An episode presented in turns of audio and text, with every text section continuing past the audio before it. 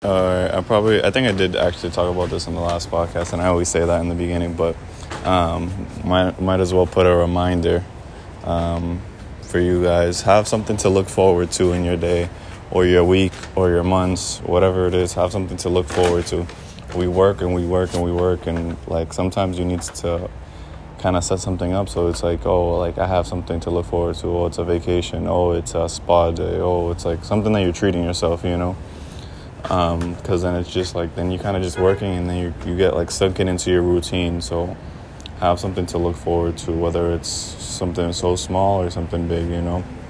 That it's like a day to yourself or half a day to yourself or where you go do something that makes somebody else happy or you know what i mean? Just have something to look forward to um, and you'll you'll appreciate it. And write it down and get detailed with it you know